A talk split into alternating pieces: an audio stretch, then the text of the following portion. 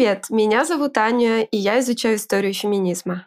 Привет, меня зовут Крис. Я фема-ЛГБТ-активистка. Привет, я Маша, книжная обозревательница и создательница канала «Женщина пишет».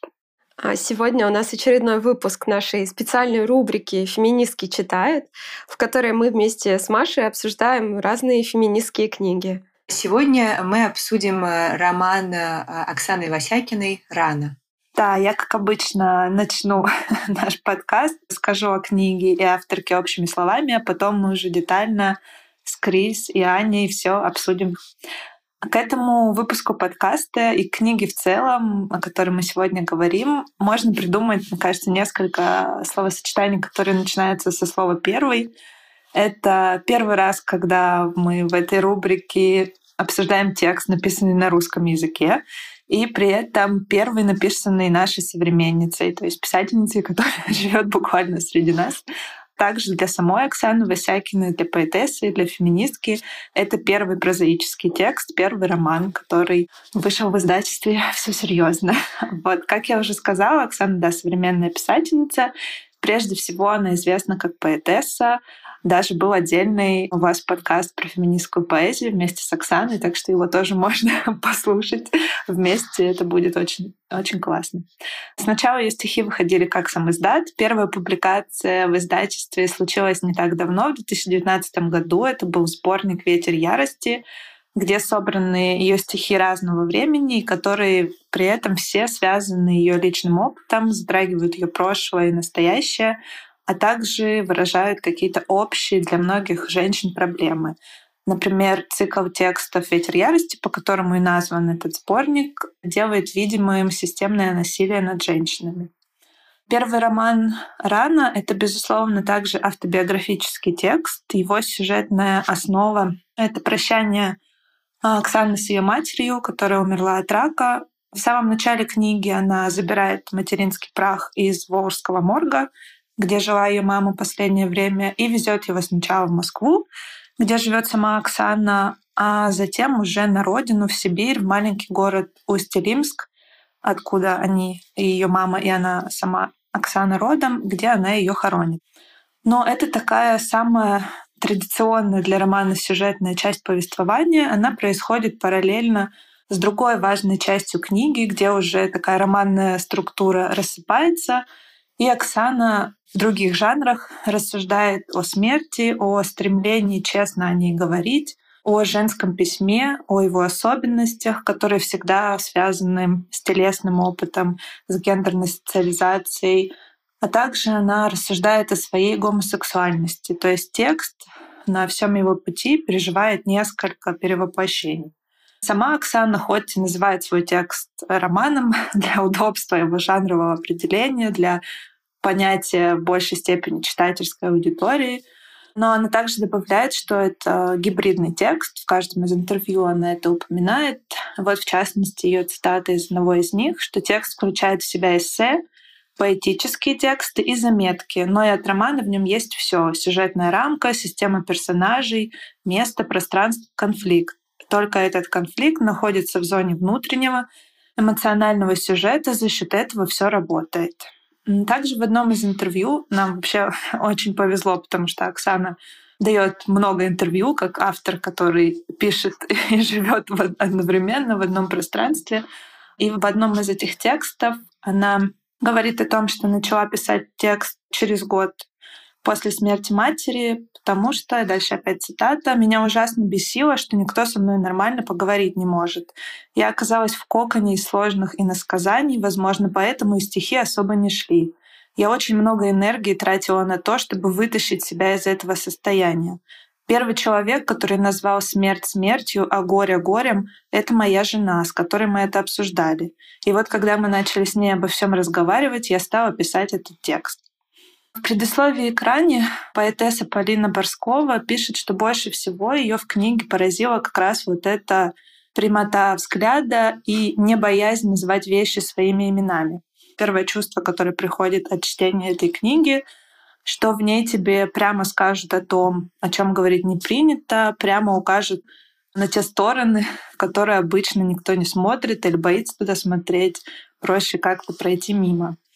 И, наверное, первое, что бы мне хотелось обсудить с вами, Аня и Крис, это именно терапевтический потенциал этой книги, то есть помогает ли взгляд в бездну, взгляд в собственное горе с этой бездной дальше жить? Вот как вам кажется, этот терапевтический потенциал, он помогает только авторке, да, Оксане, которая говорит о том, что этот текст, безусловно, был для нее определенным видом психотерапии, но насколько читательницам и читателям он также может оказать такой эффект, как вам кажется? Да, Маша, я с тобой очень согласна. Э, помните, когда мы только решили, что мы будем обсуждать этот роман, я тогда начала его читать, и я написала вам, что мне как-то совсем очень тяжело. И не идет, и, и страшно, и триггерно.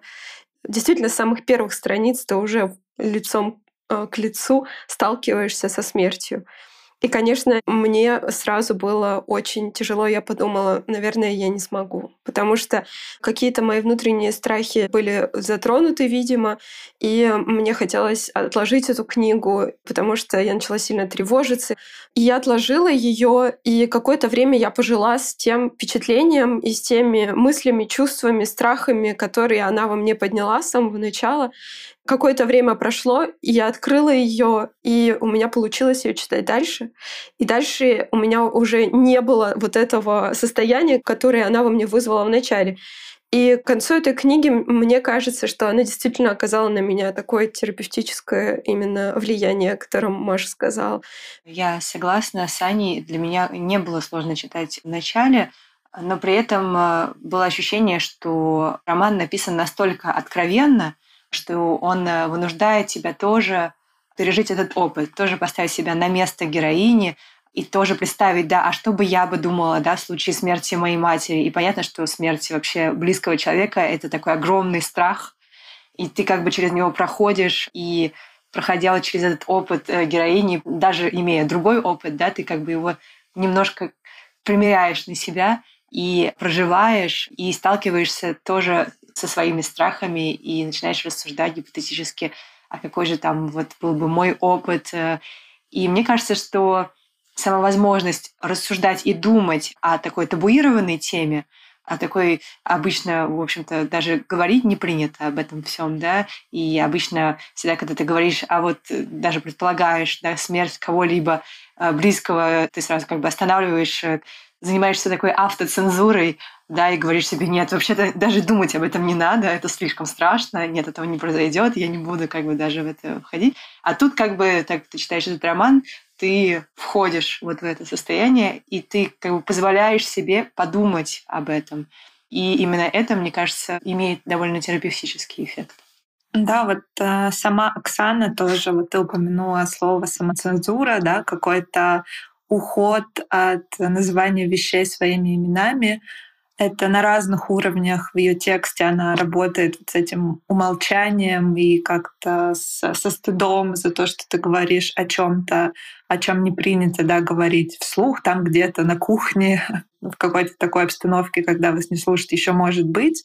Но когда ты пишешь это в романе и называешь этот текст автобиографическим, и называешь там вещи своими именами, это уже какой-то другой уровень откровения, который требует особой смелости от человека, который садится писать текст о себе. И ну, в самом романе она рассуждает об этом, в частности, когда ее мама, которая ну, объективно понимает, что никакого чуда не произойдет, и она уже не сможет вернуться к той жизни, которая была до болезни, все равно она ни разу не произносит слово «смерть». У них ни разу не будет разговора о смерти, которого, наверное, как бы хотят близкие люди, когда они оказываются в таком положении.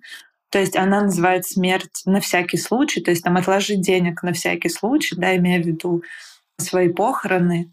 И ее остальные близкие также не употребляют там слово смерть, не говорят об этом напрямую. Это как-то оказывается для них слишком эмоциональным процессом, к которому как бы они оказались не готовы. Люди намного старше, Оксана опытнее, но они все равно не желали об этом говорить. И сама она уже ближе к концу книги говорит о том, что и ей самой в какие-то моменты было стыдно о том, что она об этом говорит, а, много о себе. То есть это роман не только во многом, естественно, про ее мать, про а, ее смерть, но также и про сопутствующие вещи, про осознание Оксаниной гомосексуальности ей самой, как тоже одной из продолжения вот это стыдных тем про женское письмо. Тоже можно сказать, это стыдная тема, да, называть женским письмом процесс письма. Это сразу какие-то ассоциации с этим словом возникают не всегда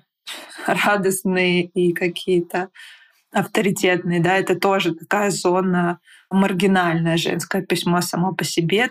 Очень много в ее тексте тем, за которые может быть стыдно, что ты про них говоришь, может быть стыдно за тот язык, которым ты выбираешь о них говорить, да, честный, такой подсвечивающий, все неудобное, все неприятное, даже в самом опыте Оксаны в ее жизни, не связанной, допустим, с матерью. И, конечно, это очень вдохновляет, когда ты видишь пример, что человек свободно, осознавая все и проговаривая эти страхи, готов об этом писать, готов потом обсуждать это в интервью. И, естественно, этот текст помогает. Изначально он был текстом, который помогает Оксане, но после его публикации это текст, который помогает всем остальным, кто готов принять этот опыт, кто готов через себя его пропустить и как-то обдумать. Поэтому это, безусловно, книга, помогающая в первую очередь. Я хотела еще сказать про всякий случай, который Маша упомянула. Мне очень понравилась эта цитата. Я ее выделила, и мне прям я ее много раз перечитывала потом. Если вы не против, я ее прочитаю про всякий случай. Всяким случаем называется смерть. Никто не называет смерть смертью. Смерть называется всяким случаем, уходом и еще разными другими словами, которые не обозначают смерти в бытовой речи. Мама не должна была умирать, должен был произойти всякий случай. Андрей повез показывать мне собаку, огромного дурного кадава, которого они завели с мамой на участке. Мы ехали на его бежевой Ниве, и меня тошнило. Он говорил разные вещи. Про загубленный совхоз, про коров, которых раньше держал его отец, про то, как коты едят еду собаки, но мышей не ловят. Я спросила его, понимает ли он, что мама умирает. Андрей сказал, что он не ребенок малый и все понимает. Я тогда подумала, что если все вокруг не малые дети, то почему смерть называют всяким случаем? Меня очень сильно тронул этот момент. Э, как-то отозвался очень во мне. Маша сказала еще про вот это чувство стыда, про то, что действительно, мне кажется, Оксана очень сильная и смелая э, говорить так откровенно, описывать свой опыт. И огромное ей за это спасибо. И мне кажется, дело еще не только в том, что это темы, на которые, может быть, страшно или стыдно говорить, потому что они табуированы, но еще и потому, что она об этом пишет, что она не чувствует собственное право на письмо и высказывание. И мне это тоже очень сильно отозвалось. Мне кажется, это в какой-то степени знакомо многим женщинам, да, э, синдром самозванки. И когда мы не чувствуем права на то, чтобы говорить, делиться своим опытом, она пишет, э, что, возможно, это связано с тем, что ее письмо неконвенционально по форме и преступно по содержанию. Вот это еще идея того, что это преступление какое-то вообще писать так, как пишет она, и на те темы, на которые она пишет. Она пишет следующее, я цитирую, «Каждый раз, садясь за письмо, я совершаю преступление. Это тягостное и сладкое чувство, но я бы хотела проститься с ним». Во мне это тоже очень сильно отозвалось. Да, мне кажется, ее текст вообще был бы совершенно другим. Возможно, он даже жанрово был бы другим, если не было бы вот этого самоанализа чувств, которые связаны а, у нас с тем, когда мы говорим что-то искренне, о чем мы обычно не говорим, или на какую-то табуированную тему. То есть ее текст — это такая ну, не работа над собой, но работа с собой, с той частью себя, которая возможно, какое-то время чувствовала себя в тени, чувствовала себя какой-то загнанной, непонятно, как найти слов для того, что было, но когда эти слова находятся, то невозможно, наверное, остановить этот поток слов, и поэтому этот текст такой, казалось бы, про одно, про потерю матери и связанных с ней воспоминаний, чувств, эмоций по отношению к матери, сложных отношений с ней. Но это также и текст, где параллельно этому идут все сложные э, моменты в жизни Оксаны, когда она задумывалась, почему так, а не иначе, почему я пишу именно такие тексты про сложное, которые неудобно читать, за которые мне там прилетают какие-то комментарии, зачем я пишу и так далее. То есть она в этом тексте, мне кажется, рассуждает обо всем, что ее беспокоит, но при этом это все составляет какое-то общее пространство ее творчества, ее жизни, которые оказались неотделимы друг от друга.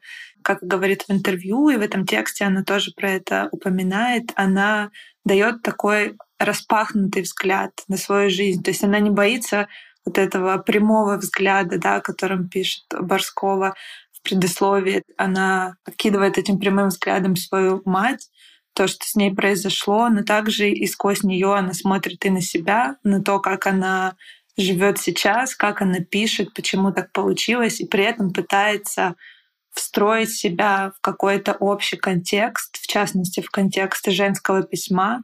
Она но тоже пишет об этом в романе, что она постоянно обращается к текстам других женщин и для того, чтобы как-то дать себе какой-то вот они про это писали, я тоже про это пишу, значит, я нормальная. Но одновременно с этим ей еще важно показать, что ее письмо — это часть общего женского письма, что оно имеет жанровые особенности, и эти жанровые особенности помогают женщинам говорить о своей жизни, помогают делиться своим опытом и не чувствовать за это какой-то стыд или что это какой-то не тот общечеловеческий опыт, о котором нужно писать книжки. Вот, и это тоже очень помогающая вещь. Мне очень понравилась ее образ, который она использует для своего письма. Она пишет, что как сестры милосердия шли на войну, так и женщины-писательницы пишут о себе и помогают другим. Это гуманитарная миссия. То есть это цитата не из текста, но из одного из интервью. И мне кажется, это очень правильное. То есть идет расширение опыта. При этом Оксана упоминает других писательниц, которые тоже когда-то переходили эту черту и кидали этот расширяющий взгляд на свою жизнь и давали себе право об этом рассказать. Да, мне кажется, можно еще обсудить, почему вообще роман называется «Рана», и это тоже такая метафора, которая пронизывает весь роман. И раной она даже называет свою мать, и Понятно, что травматичный опыт тоже, ее смерти, это тоже рано. И у меня создалось впечатление, что именно вокруг этого образа строится вообще все откровение, то есть именно темы, на которые она говорит, да, темы и женского письма, темы гомосексуальности, там, смерти, что все эти темы, они вот как бы тоже такие важные, одновременно достыдные, и одновременно они тоже как бы раны, тоже такие как бы горящие возможно, ну, тоже довольно травматичные, тяжелые выражения темы. То есть, например, э, она вспоминает, что там разговоры с матерью про ее гомосексуальность. Даже там есть момент, да, где она как бы частично не договаривает э, в своем объяснении да, матери, почему она живет с девушкой, почему она в отношениях с девушкой. Она говорит, да, потому что просто с мужчинами у меня не получается, как бы невольно оправдывая себя. И еще мне кажется, что эта тема связана очень тесно с восприятием себя как женщины и вообще с э, темой женскости, потому что она рефлексирует, что вот мама была такой настоящей женщиной, женщиной женщиной, да, и там э, написано заглавными буквами женщины. И мы видим, что среди этих характеристик это такие характеристики, в общем-то, следить за собой, ухаживать за телом, иметь длинные волосы и так далее, что вот это все как бы ассоциируется с женским. И одновременно она рефлексирует э, на тему себя, что а вот я как бы была вот как будто бы недостаточно женщиной, как будто бы не до женщины, что-то среднее между полуженщиной, полумужчиной, полуребенком. И так именно она рефлексирует из-за своего лесбийского опыта. Да, мне кажется, это очень важная тема как раз э, своей собственной идентичности. Она описывает свое принятие своей идентичности, понимание принятие своей гомосексуальности. И мне кажется, здесь даже есть какое-то противопоставление с мамой, потому что она говорит э, в какой-то момент, э, когда она уже стала подростком, она испытывала страх и отвращение она не хотела, чтобы у нее росла грудь. Она пишет, я не хотела себе ничего что было у мамы. Я не хотела становиться женщиной, ведь становиться женщиной означало становиться матерью. То есть какое-то, мне кажется, здесь есть такое противопоставление э, даже ее мать женщина-женщина, и она, которая не хотела быть вот этой женщиной-женщиной. И что касается вот как раз гомосексуальной идентичности, например, она пишет о том, что лесбийский образ жизни негде подсмотреть. Мне показалось это очень важным. Она пишет о том, что легко понять, как быть гетеросексуальной женщиной. Везде есть эта модель ролевая, но нигде невозможно подсмотреть ролевую модель лесбиянки. Она пишет о том, что есть какое-то совершенно скудное количество фильмов, и они вообще мало что ей рассказывали о самой себе. И она спрашивала у знакомых лесбиянок какие-то вещи, но они тоже не, не хотели особенно этим делиться. И она потом пишет, где вообще я в Усть-Илимске могла понять, кто я и как мне быть самой собой. Да? И здесь же есть вот это противопоставление с ее мамой, ролевая модель, которая совершенно ей не подходила, из которой у нее не было ничего общего. Да? Вот этот вот конфликт, который уже в подростковом возрасте как бы происходит и развивается дальше. И, может быть, еще пару слов как раз про вот этот вот образ матери как образ женщины-женщины, женщины действительно за главными буквами.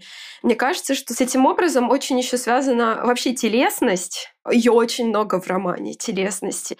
И Оксана пишет о том, что э, женское письмо телесно, а лесбийское письмо, оно телесно вдвойне, еще более телесно.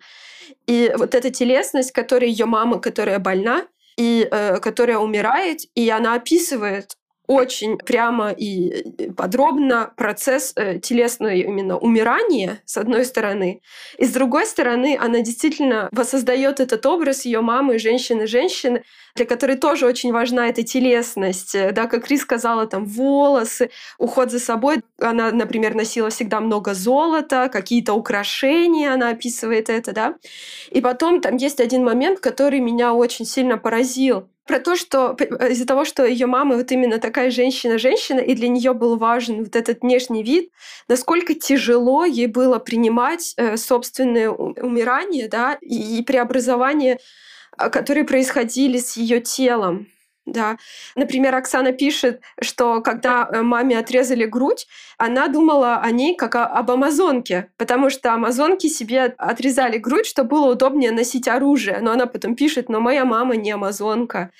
И она также рассказывает случай, что ее мама носила парик, то что для нее было важно вот эти все атрибуты женскости, да, и однажды за ней увязался какой-то мужчина, и из-за того, что она была в парике, непонятно за кого он ее принял, он начал ее оскорблять и даже бросил в нее камень. Да? Он не знал, что она болеет, он просто видел ее вот эту, она пишет, неполность, да, недостаточную женскость. Он не понял, кто она, и он оскорбил ее. И а, ее мама рассказала ей эту историю за несколько дней до смерти. И Оксана пишет о том, что она была поражена вот в этой своей женскости она потеряла себя как женщину. И она это не принимала до самого конца, пока она уже была без сознания, да, и не могла контролировать свой внешний вид. Для меня это было довольно сильным моментом, вот эта связь между женскостью и телесностью. Телесность и тело само по себе вообще такая большая тема для книги, она по-разному на нее смотрит, в том числе она пишет о телесности а в женском письме как такой основополагающей вещи, что феминистские тексты, написанные женщинами, они всегда телесны. И конкретно для Оксаны тело — это такой орган памяти. То есть она не мыслит свою историю без тела, потому что оно хранит память обо всем, что с ней произошло. Оно как такой орган чувств, дополнительный к зрению, там, слуху и так далее. И пока общество и все эти критики с начала того, как женщины появились в литературе, воспринимали телесность как отрицательное, как то, э, чего не должно быть и чего нужно стыдиться, и причина, по которой мужчина никогда не будет читать текст, написанный женщиной, да, потому что там слишком много женщин, и ему это знать не обязательно. Но Оксана совершенно по-другому на это смотрит. Она находит для своей точки зрения аргументы, а, свою правду при этом, и это звучит все очень ясно, понятно. Я вот даже, ну, Оксана очень много еще активна в социальных сетях, и совсем недавно она выложила скриншот Лизы Биргер, это литературный критик, который пишет про книги, скриншот о том, что начались комментарии людей, которые почитали рану, про то, что там слишком много вагины. типа, и это, ну, потенциально плохо, как мы понимаем, что это вагина равно ужас ужасный, как можно об этом писать. Хотя я не заметила, конечно, что в тексте было как-то много вагины, что прямо в каждом предложении, но даже если бы она там была в каждом предложении, это совершенно нормально. И это не то, чего нужно стыдиться в тексте. Стоит стыдиться гендерных стереотипов, культуры насилия, ненависти и так далее. Но вот этого опыта, который связан напрямую с тем, кем Оксана является, она пишет о многих своих идентичностях. Она поэтесса, это тоже в каком-то смысле идентичность, потому что она феминистская поэтесса. Она писательница, она пишет именно о своем опыте, который напрямую связан э, с ее гендером. Она феминистка. Это тоже можно сказать идентичность, потому что это сразу куда-то текст квалифицирует сразу. И она лесбиянка. Об этом она тоже пишет. И ее часто спрашивают в интервью в связи с тем, что она так откровенно, в том числе откровенно, пишет о своих идентичностях, о своих с ними отношениях, о столкновениях их с миром. Ее часто спрашивают, не боитесь ли вы, что вашу книгу вот, значит, поставят на полочку ЛГБТ-литература или поставят на полочку феминистская литература, и все, никто ее читать не будет. Но на самом деле это настолько как бы обманчивый вопрос. И Оксана очень круто всегда на него отвечает, что она не боится стать субкультурой, потому что субкультуры нет. И она будет очень рада, если ее будут читать только лесбиянки и феминистки, потому что, по ее мнению, это большинство. И если какое-то меньшинство, которое считает себя большинством, то есть мы понимаем, что это мужчины, гетеросексуальные, цисгендерные, не будут читать ее книгу, она как бы спокойно к этому отнесется, и никакой проблемы для нее в том, что она открыто себя как-то маркирует, и то, что она как бы маркирует при этом своих читателей, для нее читательниц тоже. Для нее в этом нет никакой проблемы. И это очень круто, что кроме своего текста она подтверждает это еще и в интервью, и такая у нее оценка себя и своей книги очень, мне кажется, верная. И понятно, что при этом каждый раз, когда ей задают этот вопрос, могут быть какие-то неприятные чувства, и вроде устаешь уже на него отвечать, но это важно проговаривать. И мне очень было классно читать, потому что я тоже сама себе часто задаю эти вопросы, женская литература, если она гетто это или не гетто, и мне очень было важно прочитать эти ее слова, что она этого не боится, и это действительно женщины — это большинство. Вот, так что круто, если ее книгу будут читать только женщины, не проблема. Маша сейчас сказала про то, что женщины — это большинство. У меня создалось такое впечатление, что женщины — ну, это абсолютное большинство в ее романе. Ее роман, он, э, это роман про женщин, мне кажется, про женщин ее семьи, да, про которых она рассказывает историю своей бабки, да, историю про свою тетку, про свою там двоюродную сестру, про подругу ее мамы, с которой у нее очень близкие теплые отношения. Она ее называет э, инициалом Ж э, с точкой.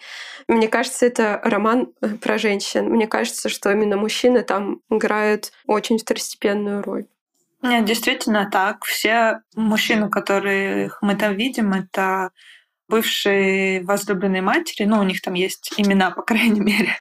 Вот, потому что про свои какие-то отношения с мужчинами Оксана просто упоминает, ну, это без имен, просто какое-то прошлое. А все мужчины, которых мы там можем записать как героев, да, у которых есть имена, это там Андрей, последний муж э, ее матери, это Сват без имени, вообще самый ужасный персонаж, который появляется в начале, как бы отвечает за всю российскую реальность, где он там говорит про то, что в Америке там все, значит, э, не буду повторять его слов, но, в общем, плохие люди, а у нас тут в России все классные. Да, еще предыдущие мужчины ее матери, которые были агрессорами. Оксана сожалеет, что они были в жизни матери, сожалеет о многом, как сложилась жизнь ее матери, и многие из этих сожалений связаны, да, напрямую с мужчинами, которые были в жизни ее матери. Про них мы многого не узнаем. Вот, но и мне кажется, и не нужно. Того, что она сказала, достаточно, чтобы понять, да, это наша российская действительность, да, так чаще всего бывает, бывает у многих, и Этого достаточно, мне кажется. Да, я бы хотела прочитать, может быть, этот момент, где Сват говорит всякий бред. Учитывая то, что мы записываем это 10 мая, мне кажется, это актуально, вот именно то, что он говорит. Вы не против? Нет, я не против. Сват сказал, что западная пропаганда совсем обнаглела. «Чем они там у себя на Западе занимаются?» – спросил он. «Напялили блестящие трусы танцуют пидорасы. А если война? Что будет, если война? Половое воспитание – это разврат сказал сват. Ребенок в саду должен уметь держать автомат Калашникова. Он лично научит внука собирать и разбирать автомат. А чтобы тот знал, как это делается. Так это и делается. Американские брази только и умеют в три года презервативы в руках держать, а наши русские дети с пеленок автомат знают. Если начнется война, каждый пойдет защищать родину. И старый млад, все пойдут защищать родину. И пстить может каждый. Тут много ума не надо. А родину любить, вот это труд. Но мне кажется, что это еще написано с такой, конечно, иронией, потому что, да, прям то, что он говорит, это прям такой как бы реальный такой бред. Но, в принципе, даже в реальной жизни ты иногда слышишь такие фразочки иногда действительно, когда просто, не знаю, едешь в маршрутке там с какими-нибудь людьми, просто случайными прохожими. Да не то, что даже в реальности это могут вполне говорить по телевизору серьезные люди в пиджаках и с галстуком, выдавать это за государственную политику. Конечно, Оксану наверняка обвинят в том, что не все мужчины такие, вот это вот э, любимая формулировка, но она имеет право на свою историю, имеет право рассказывать то, что она видела, или какие-то, пусть это будут собирательные образы, но это абсолютно узнаваемые э, диалоги, абсолютно узнаваемые процедуры, процессы, которые происходят, и точно не возникает каких-то мыслей, ну нет, это какое-то вот прямо такого в жизни не бывает.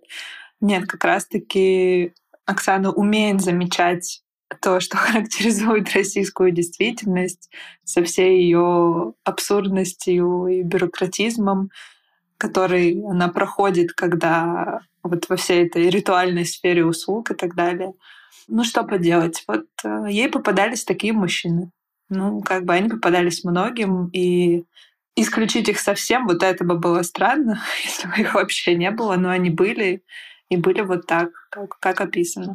Но мне кажется, что столько романов, в которых как бы одни мужчины э, фигурируют и играют какую-то важную роль, и женщины какие-то второстепенные, просто жены, служанки там или еще что-нибудь, ну вообще в целом в литературе, что мне кажется вполне естественно, да, написать роман именно о женщинах, где как раз мужчины играют второстепенную роль.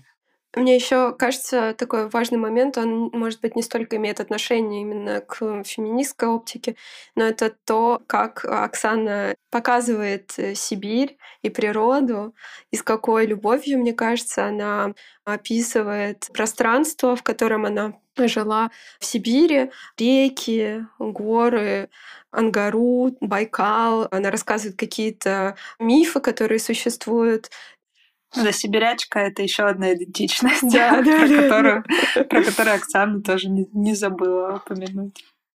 Я хотела сказать еще одну мысль. Мне кажется, что этот роман — это еще и способ э, заговорить с мамой. Сейчас она уже не может это прочитать, но какой-то способ э, высказать свою любовь и высказать себя, что ли. Э, Оксана пишет о том, что вообще она все время пыталась э, обращаться к маме. Она все время хотела, чтобы мама обратила на нее свое внимание, свой взгляд, поняла ее.